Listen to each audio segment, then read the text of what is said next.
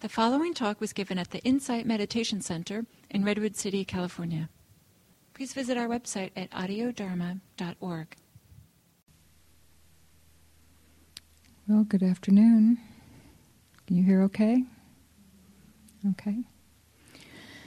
So here we are at the second factor of the Eightfold Path. I hope you've all had a fruitful month practicing with right view and are now inspired to move on to right intention. so I'm very happy to welcome Meg Gawler to join in the teaching today.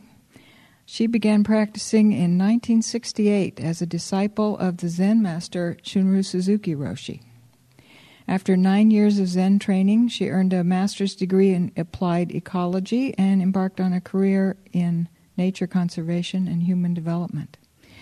And she's raised a family in France where she lived for over 30 years. She's just moved back to join us here in California again. She's been practicing in the Theravada tradition and training with Jack Kornfield, Gil, and Joseph Goldstein. And in 2011, Jack Kornfield authorized Meg as a Buddhist teacher. And since then, she's been teaching meditation and leading retreats in Geneva, Switzerland, and she's also served as a teacher for the various online courses we have at IMC. So I'm very happy to have Meg with us here today. She'll be leading the first half, and then I'll be leading the second half. So thank you. We'll start with the meditation that Meg will lead. Oh, yeah, I'm sorry. I have forgotten. I have forgotten our plan here. We had allowed a few minutes, thank you. we had allowed a few minutes for a little bit of wrap up on right view and a little bit of, if there are any outstanding questions or any reports that anyone would like to offer about what you've learned over the last month. So we'd love to hear, you know, how's the program been for the last month? How was it practicing and working with your mentor? Does anyone like to say something? And we will use the mics because this is being recorded for our friends who are not local. I have a question, um, which was one of my top three questions. um, with respect to right view or wise view, um, uh, is that uh, the same as I'm a psychologist, and is that the same as a, a belief system, such as um, I'm no good or um, I'm alone in the world? Uh, is is that is is a a view? Is that the same?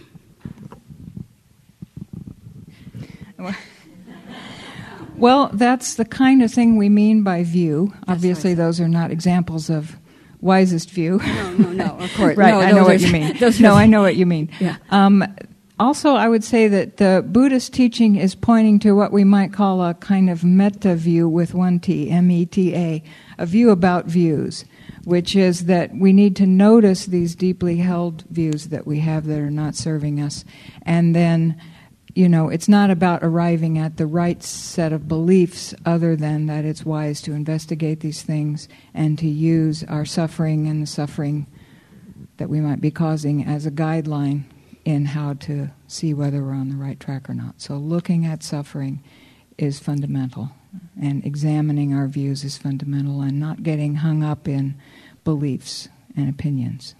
So, uncovering those belief systems would be uncovering um, that view that would be a, a, a, a an unwholesome view or right. an unwise view that I right. would have what I, I in my profession would call a belief system. Right. Yeah. Thank you. Right.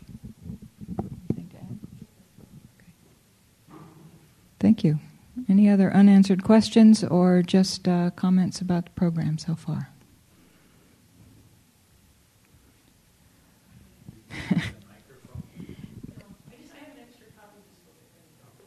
oh, okay. An extra copy of Bhante Gunaratana's book. A wonderful.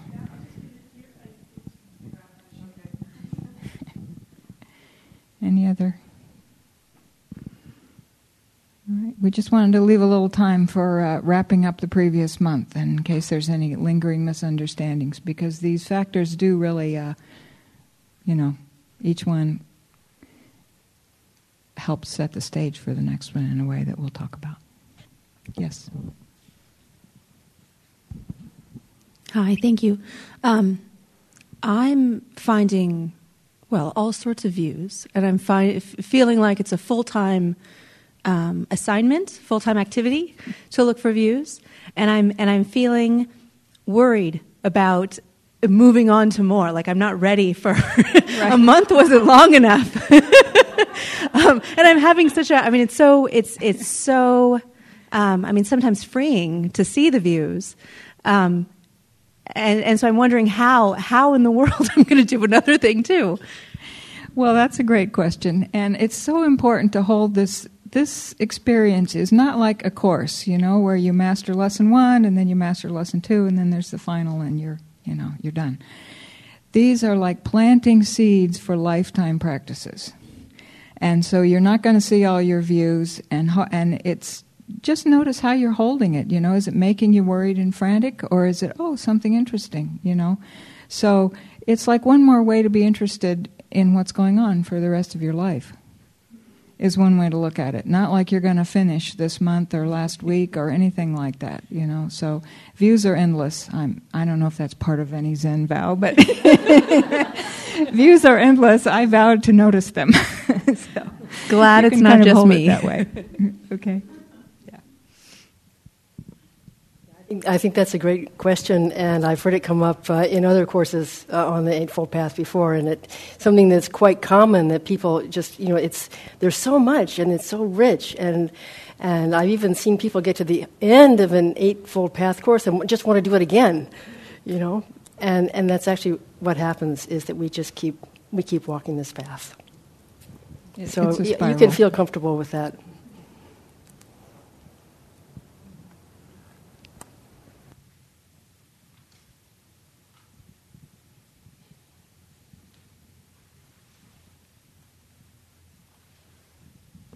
Anything else? Okay.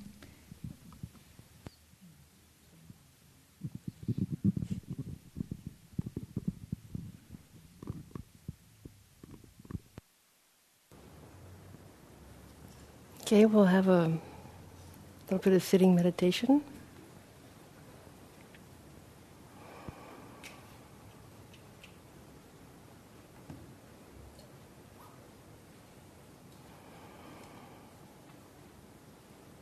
So find a comfortable and upright position.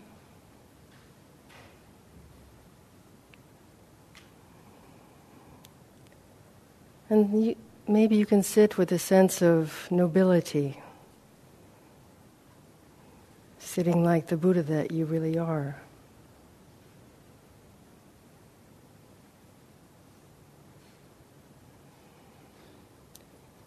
Begin by taking a few deep breaths and releasing any obvious tension that you may have.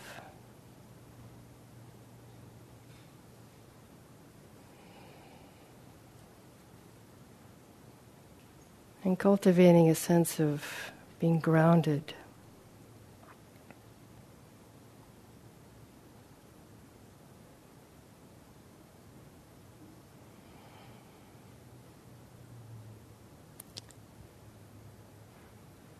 Bring the attention to the face and see if there are any small muscles in the face that you can release.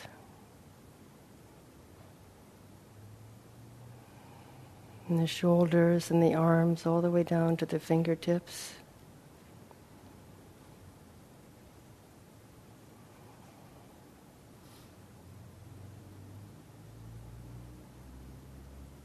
And now bring your attention to your chest, your heart.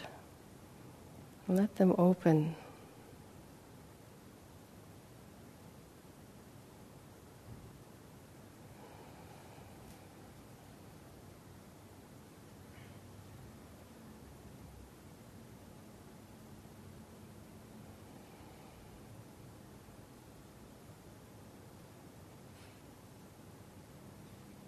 belly and pelvis, and down through the legs.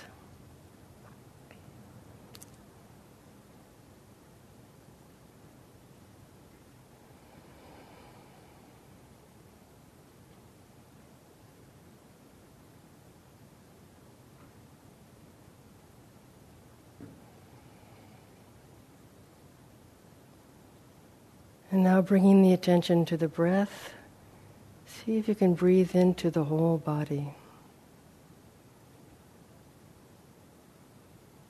And out from the whole body.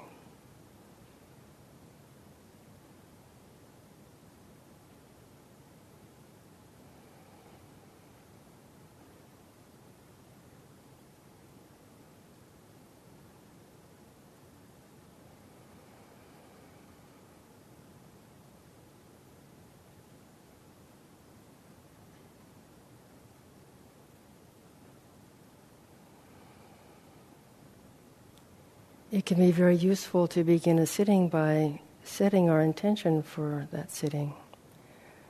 So we can try that. And let's begin by just simply setting the intention to come to rest. To rest in the breath, rest in this present moment.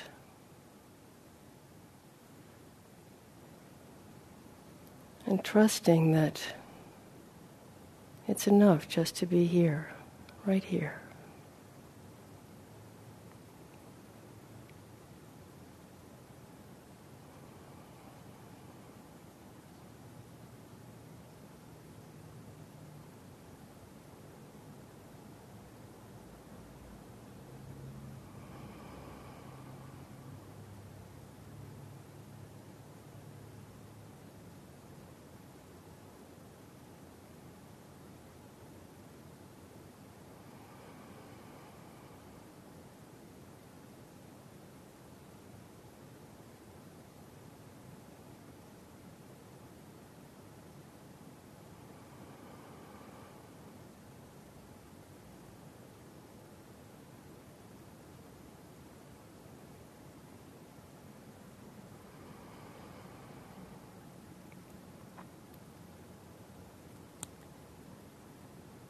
And now, deepening our intention to be present, let's see if we can bring a quality of compassion to our awareness. Opening the heart and allowing for a sense of acceptance, yes, but also kindness compassion with whatever our experience is.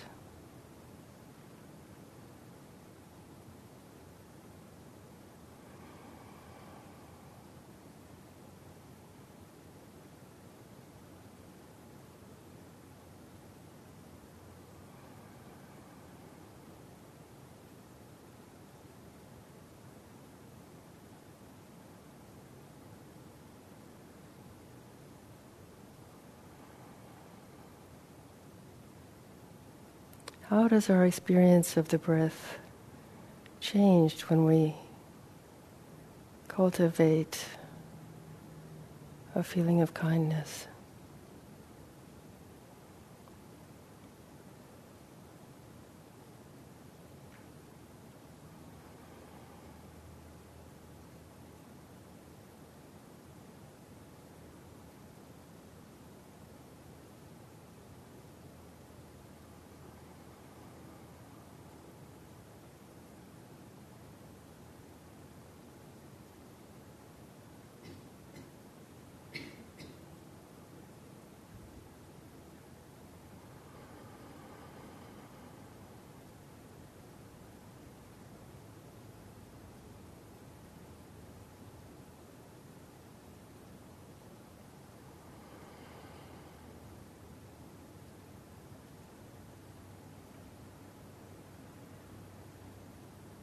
What's it like to experience wandering mind when we've set the intention for self compassion?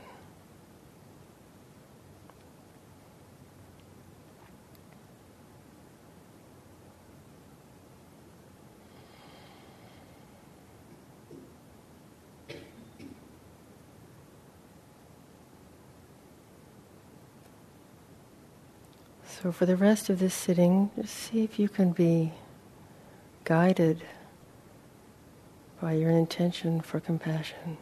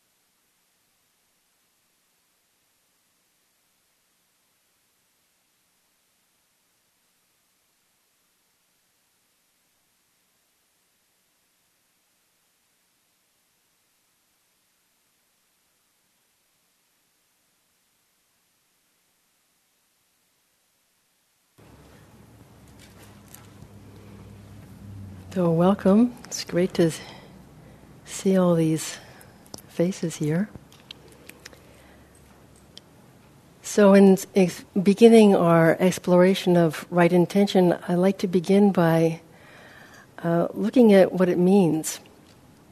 And when I taught this course a couple of years ago, uh, some of my students were um, puzzled by the diff- various translations that they encountered uh, in the readings. Um, what's often translated in English by Gil and by uh, Bhikkhu Bodhi, for example, as right intention uh, Jack Kornfield will say wise intention. And Joseph Goldstein will say right thought. And Bhante Gunaratana says skillful thinking. So, you know, we've got right intention, wise intention, right thought, skillful thinking. And so it's maybe useful to take a little bit of a look at uh, the Pali words and this second step of the Eightfold Path in Pali is called Samma Sankappa. So, Samma literally means togetherness or uh, being connected to something as, as one. And some of the English translations of Samma include right or perfect, consummate, whole, complete. And when we say right for the steps of the Eightfold Path, I'm sure you know we don't mean right as, as in right and wrong. Um, we mean right in the sense uh, of wise rather than deluded. Right in the sense of that which leads towards freedom rather than that which leads to suffering. Or right as eminently appropriate, like the right tool for the right job.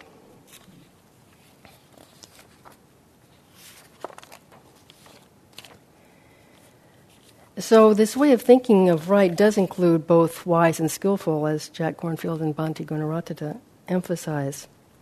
And then sankappa is generally translated as intention, but literally it does mean thinking. And it also includes attitude.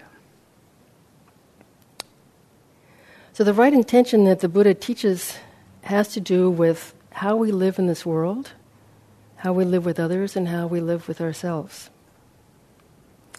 And the Buddha stressed that our intentions really matter. And in the task that we're on, the path that we're on of becoming free, our motivations are really key because they're the motor behind everything we do. So Bhikkhu Bodhi provides a good clarification. He explains that right intention refers specifically to the purposive aspect of mental activity. The cognitive aspect being covered by the first path factor, right view. So, right view and right intention are grouped together as the wisdom factors of the Eightfold Path. And these cognitive and purposive functions of the mind very closely intertwine and interact.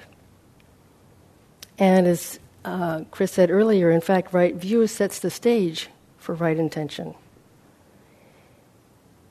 In that, when we have a penetrating view of the nature of existence, this leads to a restructuring of our values and it gives us a new vision or new intentions. And right intention, which is about our motivation, is the linchpin that connects right view with our actions which are the next three steps of the Eightfold Path right speech, right action, and right livelihood. So it's really good to remember that the direction we take in our lives always comes back to the intentions that we generate. And in many ways, uh, right intention or wise intention is really the key to practice. And I, I think that intention is maybe the single most powerful tool that we have in our toolkits as practitioners.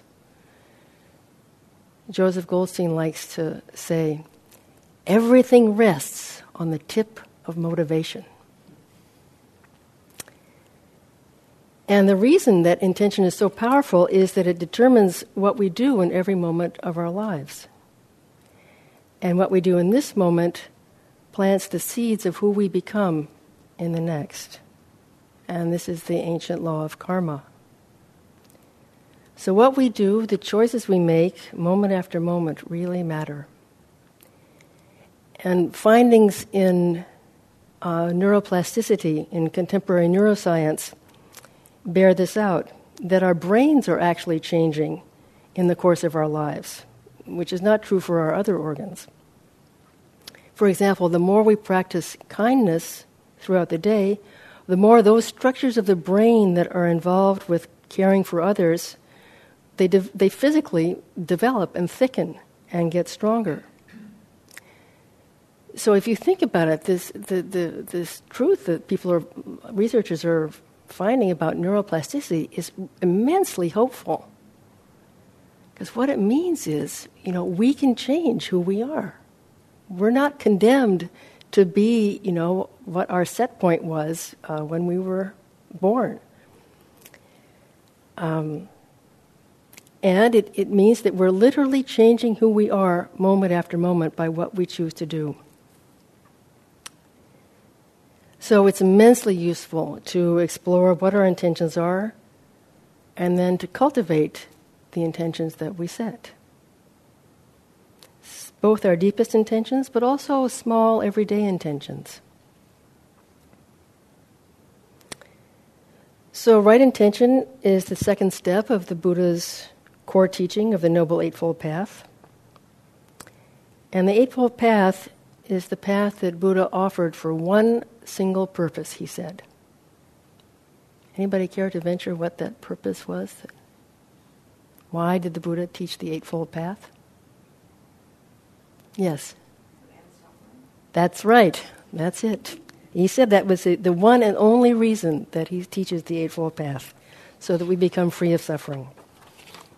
And so all beings become free of suffering. And he, so he taught that what we have to do to become free of suffering is to practice the Eightfold Path. This is the path that leads us down that road, and, and it's our roadmap. So, traditionally, the Eightfold Path is divided into three components. First come the two mental steps right speech and right action. Then we have the three ethical steps uh, right speech, right action, right livelihood. And it's only when we have this foundation in right view and right intention, plus our ethical bearings in right speech, right action, and right livelihood, it's only then that we be- begin the three steps of the path that have to do with meditation right effort, right mindfulness, right concentration. So, right view is the most elementary, and as you saw last month, it boils down to seeing the validity of the Four Noble Truths. The path begins when we see the truth of suffering, when we understand that suffering is caused by clinging, and when we have faith that we can end suffering by letting go. Of course, it's easier said than done. And in my own practice, I've often thought that uh, right intention is perhaps the most important step on the path because it's the engine behind everything else. And it's what enables us to practice all the other steps of the Eightfold Path. It's our motivation. And it's by cultivating wise intention that we can transform everything else in our lives. And our intentions are transformative for the simple reason that they have consequences. So it's important to know that how we respond to each and every moment of our experience will depend primarily on our intention, whether it's conscious or not. And we can deeply transform how we are with ourselves, how we are with others, how we are with the world, by bringing our intentions from the subconscious to the conscious level, clarifying them, and deciding what intentions we really want to live by. So, with freedom from suffering as the purpose of the Eightfold Path, the Buddha identified three intentions that must be avoided at all costs if we want to be free from suffering. Number one, lust or addictive behavior. Number two, ill will, wishing someone harm. And number three, cruelty, doing harm. So these three intentions lust, ill will, and cruelty are absolute obstacles to being at peace with oneself and to becoming free. So the Buddha defined right intention as the opposite of these three. And we'll take them in the reverse order. So, right intention is first and foremost doing no harm. It's a profound sense of nonviolence. And expressed positively, right intention is the intention to be compassionate. That's the opposite of cruelty. Next, the opposite of ill will is goodwill. So, right intention is the intention to infuse all of our actions with loving kindness.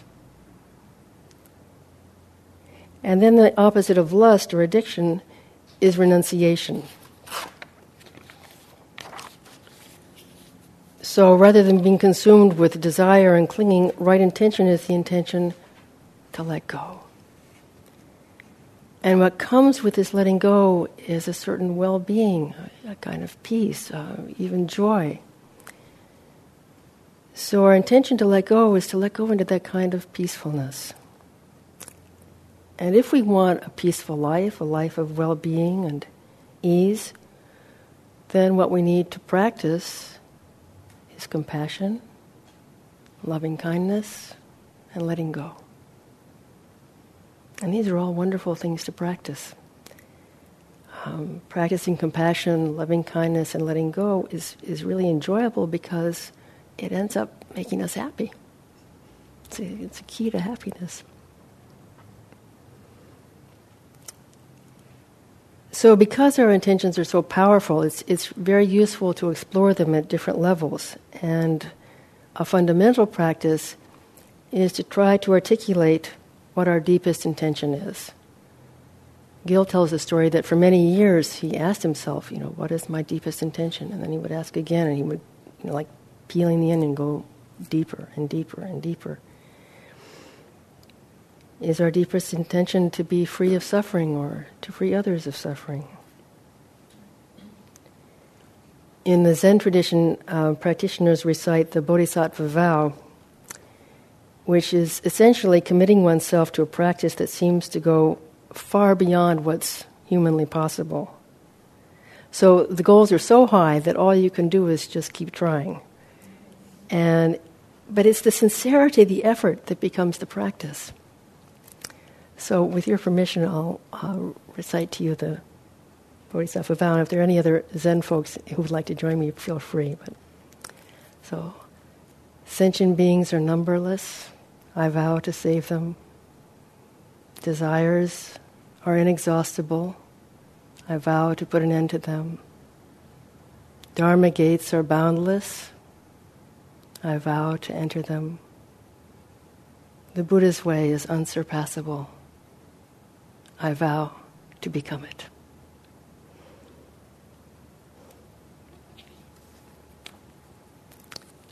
So, even though at this point in our practice, perhaps we don't see how we can possibly attain the Buddha's way, still we vow to do it. So the outcomes are beyond us, but the intention is all ours. Taking refuge is another way of clarifying and expressing our intention. So, in taking refuge in the Buddha, we take refuge in our own capacity for awakening, we, f- we find that as our true home, that we actually have this capacity to awaken. In taking refuge in the Dharma, we take refuge in the teachings of the Buddha, but we also take refuge in the teaching of the present moment, whatever that may be. And that's often a very challenging teacher. And in taking refuge in the Sangha, we find safety together with all beings. So, taking refuge is a way that we can clarify our intention, knowing where our true home is. And there, there are many ways that we can cultivate right intention. Perhaps the most fundamental is vowing to do no harm.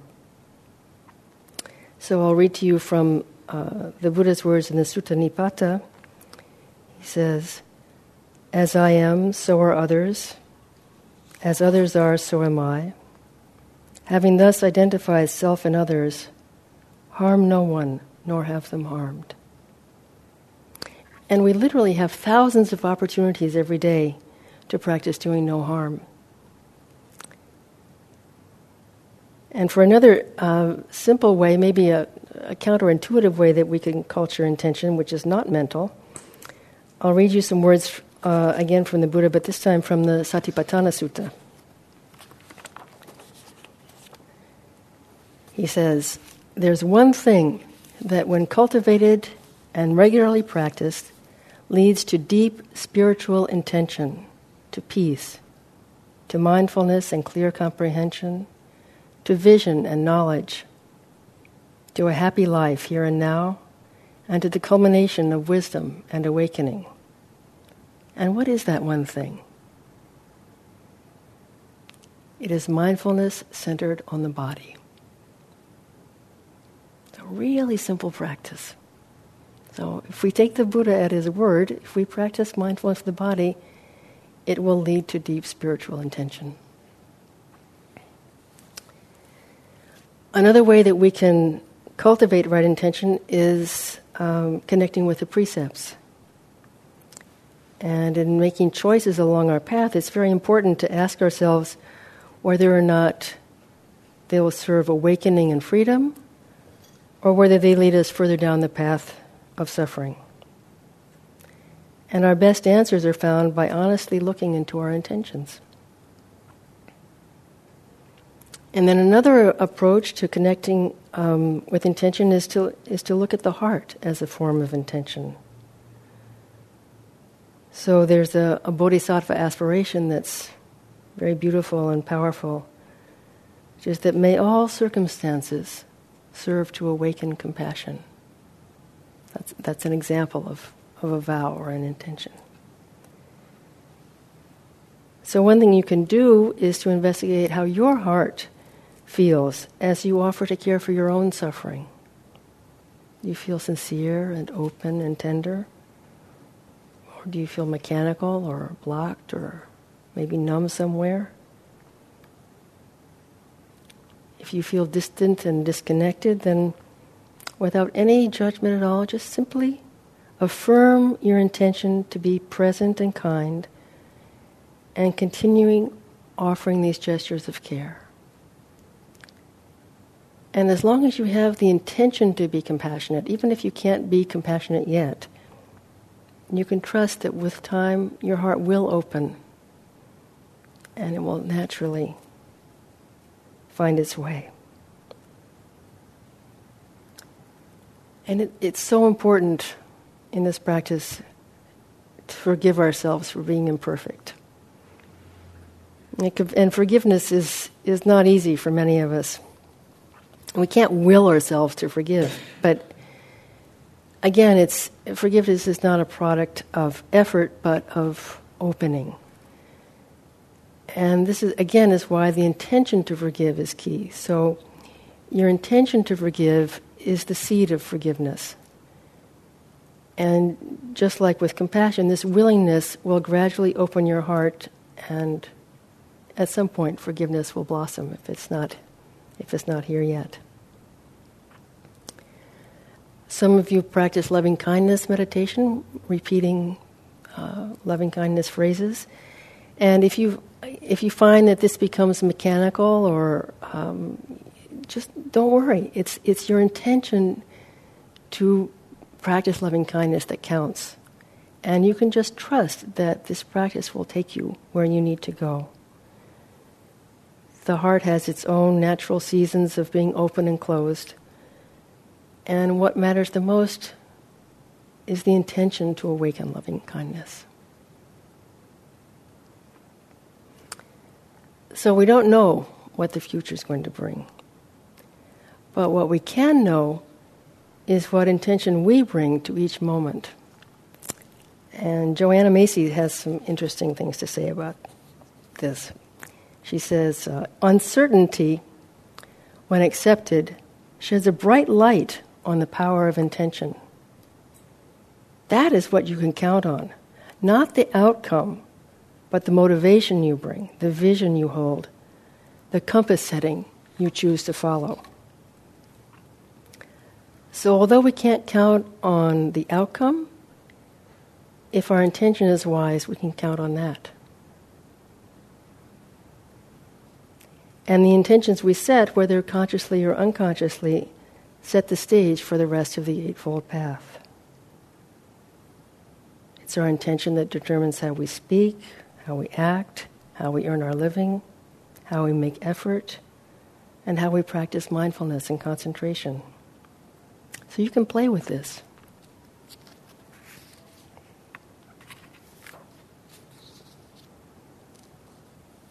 So, as a way of cultivating right intention, try exploring what your deepest intention is, and then keep trying to go deeper.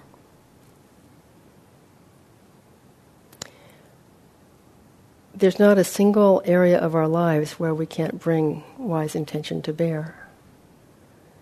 So we can look for creative ways to live out our vow to be compassionate, to practice loving kindness, and to let go. So as we begin to investigate and then to articulate our intentions, it's good to ask are our intentions ones that are supportive of others? Are they supportive of us? Are they helpful? Are they helpful to us? Are they helpful to others? What good do they have in mind? One thing I love that, that Gil emphasizes is that paying attention to our intention is a profound way of caring for ourselves, of respecting ourselves, and even loving ourselves.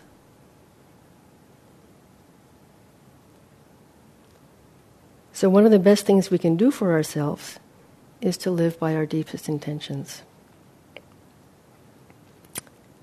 So, the take home message is that in everything that we do, we have a choice in the intention that motivates us. That our intentions are a very great consequence. That moment after moment, they determine who we are, and they shape how our life unfolds and who we become. So, thank you for listening.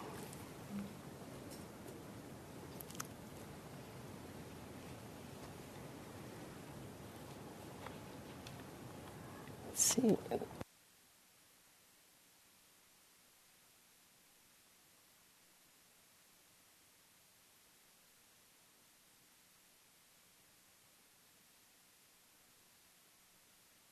Thank you, Meg.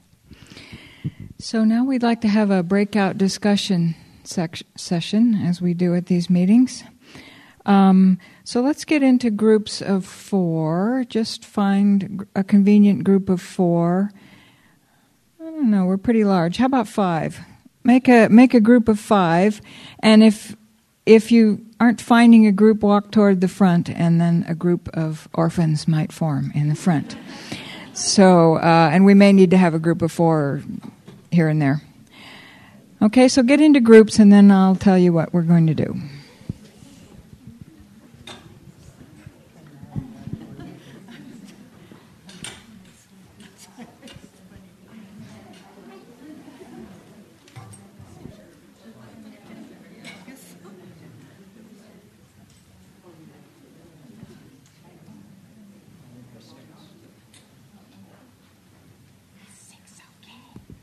Six is okay, unless there's a group of four somewhere who's uh, missing someone.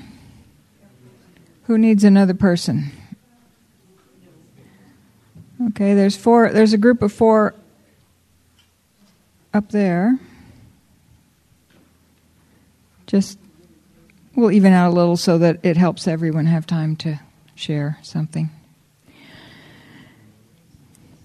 So, this question is going to ask you to reflect on something in your experience. So, I'll read the question and then we'll sit for a minute so that you have a chance to think about what you might want to share. And then please go around in a circle and give everyone a chance to reflect on what was heard. And when it's not your turn, you can practice mindful listening. I don't know how many of you were here this morning, but Gil gave a beautiful talk on listening. So that's also uh, a wise intention to just listen to what's taken in. And then we'll have a couple minutes at the end to discuss what came up out of what people shared. Okay, so the question is think of a time when your intention going into a situation made a positive difference in your experience during and or after the event. How did setting your intention benefit you and the situation.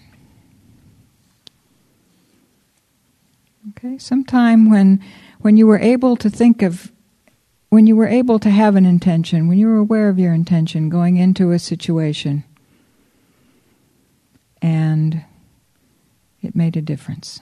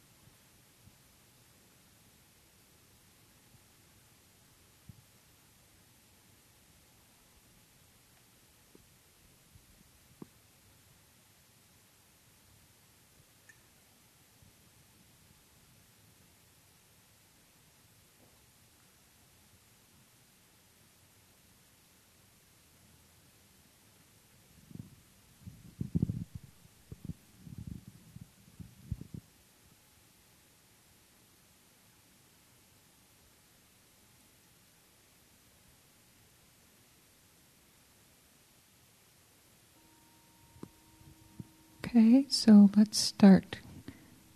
If you're having trouble deciding who to start with, you can have the person with the longest hair start. or anyone who volunteers.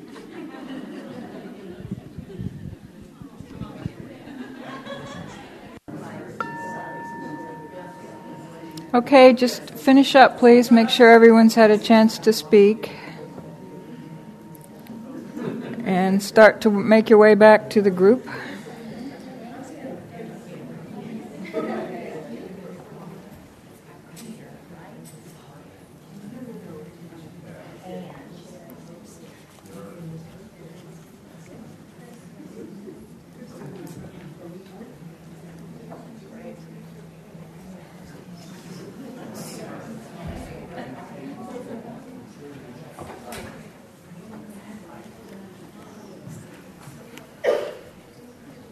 The other mic?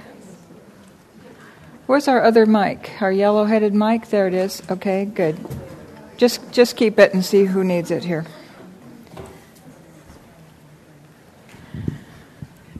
Okay, would someone be willing to share a little bit of what came out of that group? Any common themes in your group?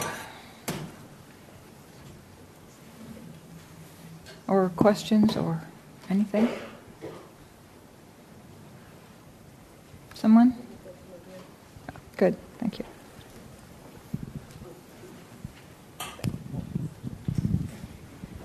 Um, I think the common common theme was you can set an intention, but then if you cling to that intention, it can make it worse. And so the idea of you can set an intention, but if it if it doesn't stick, or if you find yourself not meeting your intention, that you can always go back to it that it doesn't, you can set the intention, but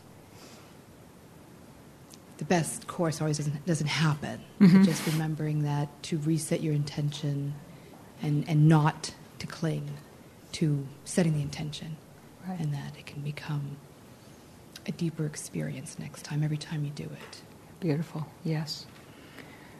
Yes, we, we set an intention and then reality unfolds, and we can stay stay uh, dynamically attuned to what is our deeper and deeper intentions. You know that don't control the result, but they can affect how much we suffer from it. Yeah. Thank you. Anybody else? Someone over there? Thanks. We talked about lust and how that's not and understanding lust as beyond a sensual lust, but how that can, can encompass many behaviors and how to identify when we're in it. And one person in our group said she could feel that in her body when she's in it, and she can automatically take a pause, and she know she knows then not to take the next step in something extreme. And some of uh, the other people in my group, we just kind of pondered how you recognize lust and what different ways that affects our life. Beautiful, thank you. I think we get to spend a whole week on that question uh, coming up. So, uh, you know, with a broad understanding, as you were just describing, of what that means and what that's involved. So, great. Thank you. Any other?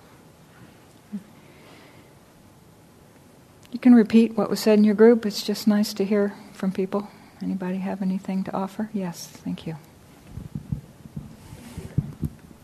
I, I think what was the interesting thing was um, I, uh, is going back to your intention, um, and I likened it a lot to going back to my breath. So I will lose my intention, despite my best intentions, and then it's going like going back to the breath. It's okay. This is what I'm doing. And what really struck a chord is when you said that you're going through the motions and you need to have that faith because I have a specific difficult situation that arises three times a week, and that intention's always there. And sometimes I'm just thinking, oh, holy hell, I'm not doing it this time. but I have to have that faith that I'm going to have that good experience of that intention bringing me through that situation again. So it was very helpful. So it's like going, kind of going back to the breath and meditation. Beautiful, thank you. Behind?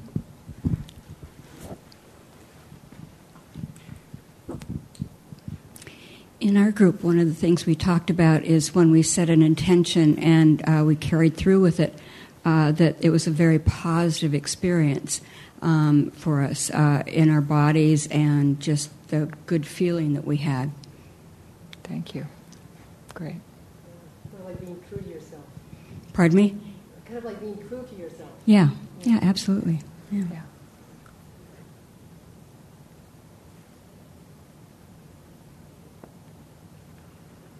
Anything else? Okay, well, let's take about a 10 minute break. You can use the three bathrooms back there, have a drink of water, and we'll resume in about 2:10. Thanks. Oh, okay, well, then we'll resume about uh, 2:25 or I'll ring a bell when we're resuming, about 10 minutes.